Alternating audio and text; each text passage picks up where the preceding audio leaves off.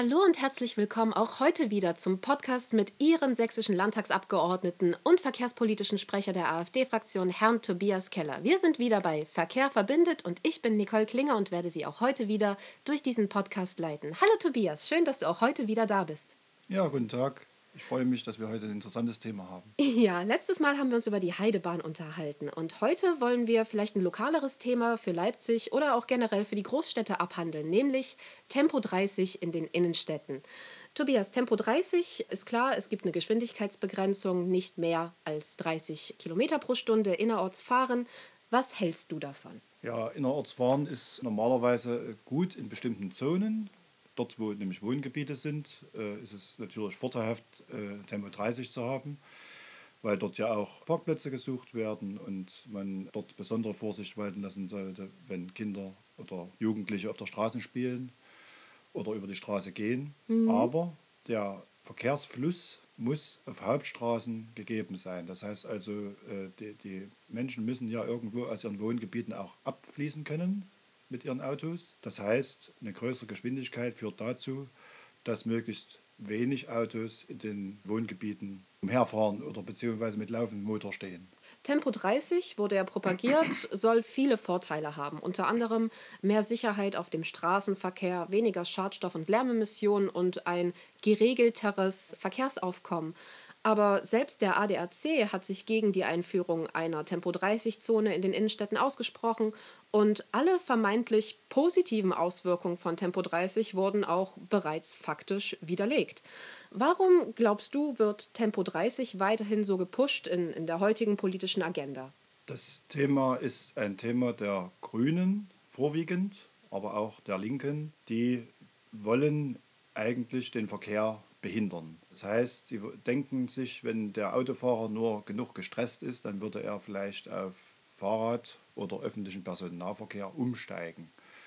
Was ich für völlig wahnwitzig halte, weil es Dinge gibt, die kann man mit dem Auto nun mal besser erledigen. Mhm, definitiv, ja. Kommt auch darauf an, dass ältere Leute zum Beispiel aufs Auto angewiesen sind oder Behinderte auch, die eben nicht mit dem Fahrrad fahren können oder die zur Straßenbahnhaltestelle schon schlecht kommen und nicht jede Straßenbahnhaltestelle ist auch behindertenfreundlich hm. ausgerichtet. Ja, das stimmt ja. Anstelle von Tempo 30, was wäre dein Vorschlag bezüglich weniger Schadstoffemissionen, einem besseren Verkehrsfluss oder auch mehr Verkehrssicherheit? Also mehr Verkehrssicherheit und besseren Verkehrsfluss kann man gewährleisten, indem man grüne Wellen organisiert. Das heißt, auf Hauptstraßen und auf längeren Hauptstraßen vor allen Dingen, dass die Ampelschaltung so grün schaltet, dass man mit der vorgeschriebenen Geschwindigkeit jede Ampel bei grün erreicht. Das heißt, die Autofahrer werden dazu animiert, so zu fahren, wie es in der Straßenverkehrsordnung ist. Also wer zu schnell fährt, wird die Ampel nur bei Rot bekommen Wer ordentlich fährt, bekommt die Ampel bei Grün. Das spricht sich auch rum. Und die Abbremsvorgänge, bei denen äh, der Kraftstoffverbrauch sehr hoch ist und die Anfahrvorgänge, die zum Beispiel einen höheren Reifenabrieb haben, die also umweltunfreundlich sind, die werden dadurch minimiert. Verstehe. Also wäre Tempo 30 wirklich praktikabel? Oder anders gefragt, wünschen sich die Leute überhaupt Tempo 30 in den Innenstädten? Kein Mensch kann sich wirklich wünschen, dass in den Wohngebieten der Verkehr zunimmt. Durch den fehlenden Abfluss der Verkehr über Hauptverkehrsadern, wo Tempo 50 erlaubt ist, würde dazu beitragen, dass nicht nur die Leute sich Abkürzungen sozusagen nehmen würden durch die Wohngebiete und dadurch der Verkehr zunimmt und dadurch auch die die Emissionen, die Abgasemissionen zunehmen. Des Weiteren kommt dazu, dass auf Hauptverkehrsstraßen, wenn Tempo 30 ist, natürlich der Verkehrsstrom nicht wieder abreißen würde.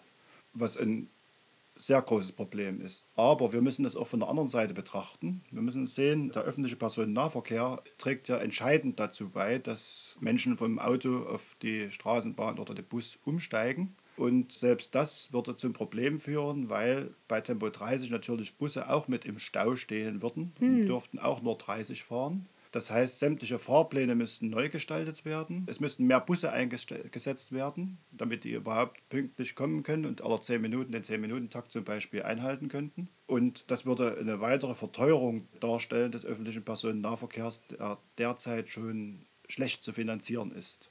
Viele fordern ja den 365-Euro-Ticket, wo man sagt, okay, 1 Euro pro Tag kann ja jeder theoretisch ausgeben, dann kann er mit dem öffentlichen Personennahverkehr fahren. Aber selbst das ist derzeit nicht finanzierbar. Und wenn wir aber jetzt noch sagen, wir brauchen noch mehr Busse und noch mehr Straßenbahnen, weil die eben mit im Stau stehen an bestimmten Stellen, weil eben Tempo 30 Zone wäre, dann wird das Ziel 365 Euro Ticket niemals erreichbar sein.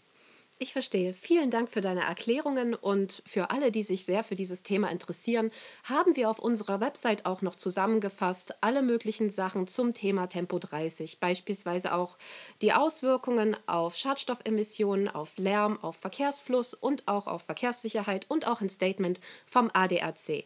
Unsere Website ist www.tobias-keller.de.